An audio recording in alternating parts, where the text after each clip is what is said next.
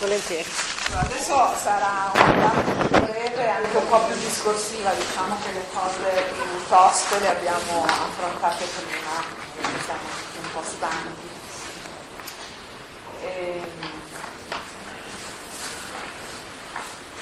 Allora, una, una cosa che volevo così un po' riassumere, l'abbiamo vista, ma vista un po' più nei dettagli anche eh, rispetto alla ripartizione funzionale. Noi possiamo vedere quindi il cancro come un problema di corretta incarnazione. No? E... Corretta incarnazione. Cioè, abbiamo visto che già nel tumore eh, abbiamo eh, questo distacco del corpo astrale e dell'io eh, dal corpo fisico e corpo eterico come avviene in un organo di senso. Ora incarnazione vuol dire che tutto viene compenetrato nel giusto modo. Nel tumore abbiamo una, eh, un sottrarsi degli arti costitutivi all'interno del tumore stesso. Però questa immagine noi la possiamo anche traslare eh, in generale eh, al, a una corretta incarnazione dell'io, del nostro io nel nostro eh, corpo. Perché dico questo? Perché eh, t- tutti questi fattori ambientali, per esempio, che, di cui parlavamo prima, eh, sono, eh, sono, tutti eh, fattori che impregnano ancora più di materialità il nostro corpo, lo rendono più materiale, più duro, quindi più difficile da penetrare in qualche modo. Questo può essere un aspetto. Ma quello che volevo farvi più rimarcare è che, eh, dicevamo prima, il sistema ritmico fa un po' da equilibratore tra il sistema neurosensoriale e il sistema metabolico, no? cerca di, di, pareggiare i conti, diciamo. Eh, un tempo,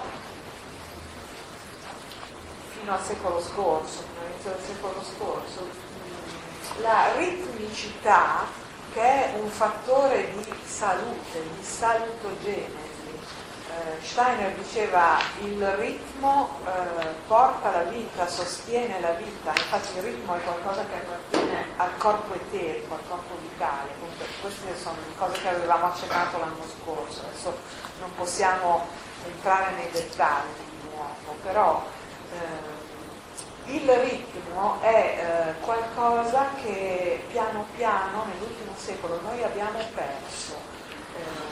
Eh, ci sono degli elementi ritmici che legano l'uomo al cosmo e grazie alla civiltà attuale questa cosa è andata persa. Pensiamo a, non so, il ritmo giorno-notte. Finché non c'era l'illuminazione si andava a letto quando il sole calava e ci si svegliava quando il sole spuntava. Adesso giorno e notte eh, non hanno più eh, per, per, tutti eh, la stessa ritmicità di tempo. No? Ehm, pensiamo all'alimentazione. Cioè, adesso compriamo le melanzane, i peperoni tranquillamente, d'inverno ce li mangiamo no? nella più assoluta incoscienza. No? Sapendo che, cioè avendo perduto il nesso col fatto che se i peperoni e le melanzane crescono d'estate, c'è un ben preciso motivo, d'estate ci fanno bene perché ci raffreddano, d'inverno ci fanno male. Cioè ci sono eh, tante cose che noi abbiamo perduto eh, perché prima avevamo un rapporto con i ritmi naturali che eh, civiltà ci ha fatto perdere, no? anche, eh, anche, gli aspetti positivi della civiltà, voglio dire, una, un freezer è una cosa interessante, no? specialmente se uno magari si fa il suo orto, no? però poi appunto ci porta a consumare degli alimenti quando non, non è così salutare che noi mangiamo, come anche il clima per esempio, cioè noi siamo abituati a vivere in ambienti super caldi, un tempo non era così, no? anche, anche, questo ritmo della temperatura è qualcosa che, che ci portava comunque a, se volete, ripensando all'io, a stimolare di più la nostra organizzazione dell'io, no? perché eh, ci si muoveva di più un tempo, eh, si mangiavano certi alimenti più riscaldanti d'inverno, ma tutto questo aveva a che fare poi con un corretto nutrimento dell'organizzazione dell'io che si serve del calore. No? Cioè tutte queste cose che si facevano in assoluta incoscienza, che però ci facevano stare bene, eh, adesso in assoluta incoscienza lo stesso non, ci fanno, non si fanno più. No? È ora di eh, diventare coscienti di questo. E, così come anche eh, per quanto riguarda il sistema sempre metabolico delle membra, no? eh, un tempo tutti i gesti che invece sono stati sostituiti dalle macchine piuttosto che il fatto che noi usiamo l'ascensore, che usiamo la macchina, tutte queste cose qua, che cosa vuol dire in termini di transizione? Che eh, che l'io esce fuori da questi sistemi, no? Perché ci entra la macchina al posto dell'io, capite cosa vuol dire? Cioè, è sempre lì che andiamo a parare, è sempre un indebolimento dell'io che ci provoca la civiltà.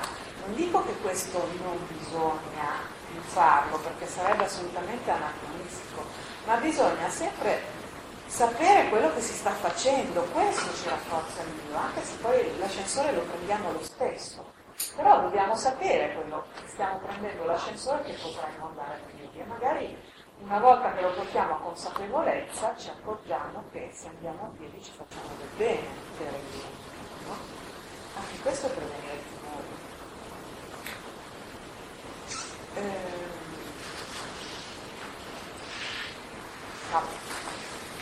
andiamo avanti. Ecco, io poi ho, ho, ho letto con molto piacere delle cose del dottor Findelman che trovate in quel libro di, di quaderni di Flensburg eh, che, che, vi consiglio di, di, leggere. Ho letto anche altre cose perché io ho anche il libro di medicina lui è un medico tedesco eh, molto ferrato sui tumori perché li cura da anni e anni, da una quarantina d'anni a questa parte e lui fa un'analisi eh, che io condivido pienamente, che quindi volevo così condividere con voi. Mi scusi, come ha detto si chiama? Interman. E... Io vi avevo raccontato due anni fa, però non, non c'eravate tutti, no? come eh, la l'evoluzione che, che, ha subito l'umanità, che ha vissuto l'umanità nei secoli dei secoli, eh, venga analizzata in una maniera un po' speciale diciamo, dalla, dall'antroposofia eh, come evoluzione dei, dei nostri stati di coscienza, nel senso che una coscienza così desta come quella che noi abbiamo in questo momento eh, non era eh, propria eh, di eh, situazioni precedenti al Rinascimento, per esempio. E questo anche voi lo potete trovare nella letteratura antroposofica di base. Eh, Steiner parla di, eh, parla di tre anime in realtà. Io ho parlato di un'anima sola, no, del corpo astrale in generale, però se noi vogliamo proprio guardare eh, l'aspetto semplicemente psichico della faccenda, non l'aspetto del corpo astrale riguardo al, eh, al suo governo sul metabolismo, ehm, allora lì eh, Steiner parla di eh, un'anima senziente che eh, è un'anima appunto del sentimento che si è sviluppata nell'epoca egizia eh, fino al, all'inizio della civiltà greca, poi dalla civiltà greca fino al nostro Rinascimento si è sviluppata l'anima razionale o affettiva, quindi eh, da lì è nata la filosofia, per esempio, no? dai presocratici di poi. E come invece nel Rinascimento sia iniziato lo sviluppo che ci coinvolge ancora attualmente dell'anima cosciente. Adesso io non voglio approfondire questo aspetto, però voglio solo eh, così indicarvi che eh, cioè, anche il fatto che noi, per esempio, stasera siamo qui eh, a chiederci perché il performe del cancro è proprio un sintomo eh, di quanto questa cosa sia vera, no? nel senso che ci facciamo delle domande, noi vogliamo sapere il perché, ma è vero perché, no? E, e, questa curiosità, eh, più o meno consciamente, però è qualcosa che c'è nell'aria, no? c'è nell'aria in tutto l'Occidente perlomeno. Cioè, sempre di più noi ci interroghiamo, non ci basta la scienza, non ci bastano le risposte eh, che ci dà perché vediamo eh, che, che, poi effettivamente non sono sufficienti per spiegare eh, tutto quello che ci succede. Abbiamo questa curiosità, abbiamo questa eh, tensione verso la consapevolezza che diventa sempre più pressante direi, no? Questa è una cosa penso che potete condividere? Ecco, e Finkelman eh, fa delle considerazioni molto interessanti al riguardo, perché parla eh, delle radici della malattia, della malattia tumorale eh, proprio nel XV secolo. Questo non vuol dire che il canto non c'era prima, ma eh, voi potete vedere benissimo che dimensioni ha preso adesso e prenderà purtroppo in futuro, perché eh, la scienza ne dica, perché se vi ricordate i proclami che faceva già negli anni Ottanta, nel 2000 il cancro sarà sconfitto, no? Cioè, in realtà il cancro aumenta esponenzialmente. Questa è una realtà. Aumenta esponenzialmente e malgrado tutte le, le varie chemioterapie nuove che si sono inventate, eccetera, eccetera, la mortalità aumenta uguale, per cui non, non ci sono progressi. E questo è un dato di fatto. L'anima cosciente è una, un suo aspetto che rientra proprio in questo farsi le domande sul perché, è il fatto che eh, vuole raggiungere da sé una consapevolezza delle realtà spirituali, cioè come vi dicevo due anni fa, un tempo, all'epoca anche dell'anima senziente per esempio, ancora si aveva un sottile collegamento con le realtà spirituali. E quindi queste non venivano eh, poste in discussione, no? erano una realtà, per noi sono un'ipotesi, non sono una realtà, ma in quest'epoca questa ipotesi sta piano piano per alcuni di noi diventando una realtà, ma una realtà perché è frutto di una ricerca assolutamente personale, cioè di esperienze. Non, la fede non ci basta più, dobbiamo esperire delle realtà spirituali e molti di noi lo fanno e molti di noi lo faranno contagiati da chi già lo fa. Questo è un, un aspetto dell'anima cosciente che è molto importante, questa eh, capacità di conoscenza in perfetta autonomia. Poi che cosa vuol dire? È sempre lui, è sempre il nostro io che, che freme, che ha voglia di conoscere, di capire, eh, perché lui ha una missione qui, no?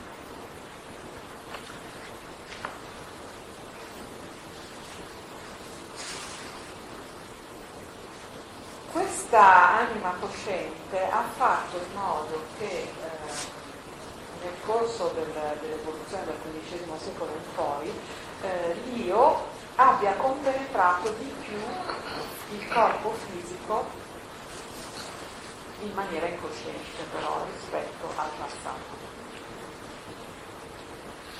E eh, questa cosa si manifesta con eh, il materialismo, con la nascita delle scienze moderne e, e appunto con questa perdita del, di coscienza della realtà del mondo spirituale. Questo intrappolarsi del Dio nei processi corporei e quindi eh, in, in, contrapposizione con una negazione delle realtà spirituali, eh, oltre al materialismo ci porta anche a un grande egoismo, no? Cioè viviamo in una, in una società dove, dove, siamo molto egoisti no? All'inizio avevo fatto anche una considerazione sulla cellula tumorale come cellula egoista, no? eh, per carità, un sano egoismo è una cosa assolutamente indispensabile perché l'io si possa sviluppare veramente, normalmente questo lo vedremo anche dopo parlando di tumore. Però quando è troppo, no? E questo è è qualcosa che, che ha.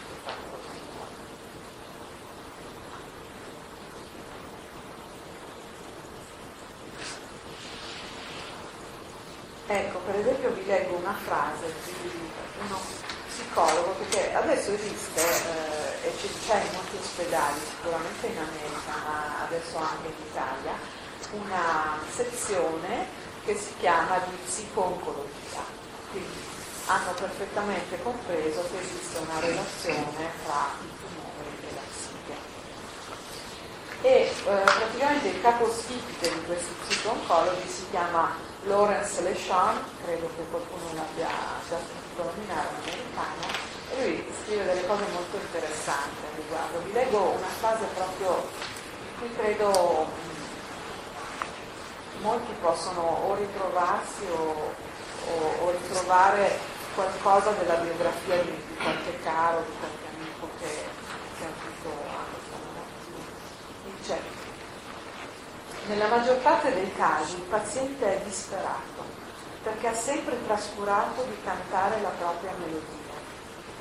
Per tutta la vita ha tentato di cantare le canzoni altrui e questo sforzo non gli ha procurato che delusione e disprezzo di sé. Nulla è quindi più importante per lui che scoprire ora la propria melodia originale e lasciarla a poco a poco affiorare forte e chiara.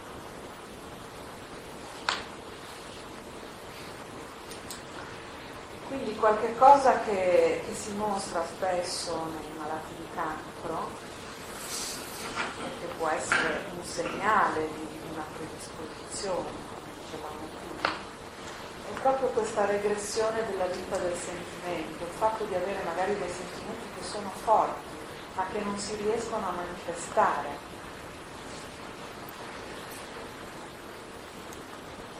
E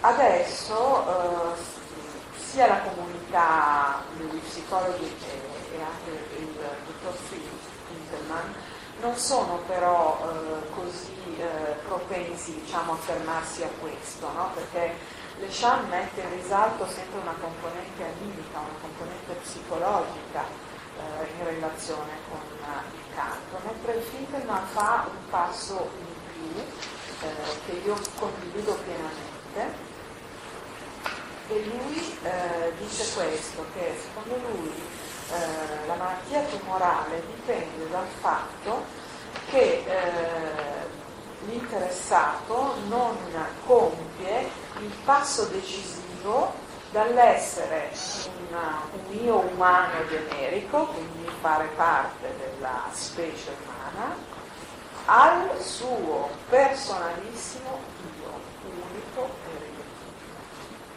Quindi questo è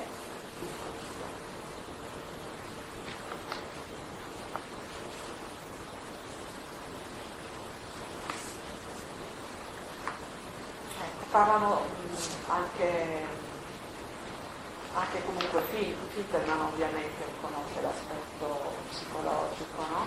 parla infatti di lacrime in un piante, no? di sentimenti repressi, eh, di non aver fatto quello che si doveva fare, questo ristagno, del rimuginare, come dicevo prima, no? sono tutte eh, predisposizioni di mancanza. E anche lui sottolinea come questa malattia sia un vero eh, attacco all'io, perché eh, adesso insomma è, è, ve, ve, la butto lì anche così, no? Eh, potete pensare eh, che, che, veramente dietro eh, a qualunque cosa esiste non solo materiale, sono anche delle forze spirituali e quindi magari anche dietro le malattie, dietro ogni singola malattia ci può essere una forza spirituale. Ma allora come possiamo immaginarci la forza spirituale che sta dietro?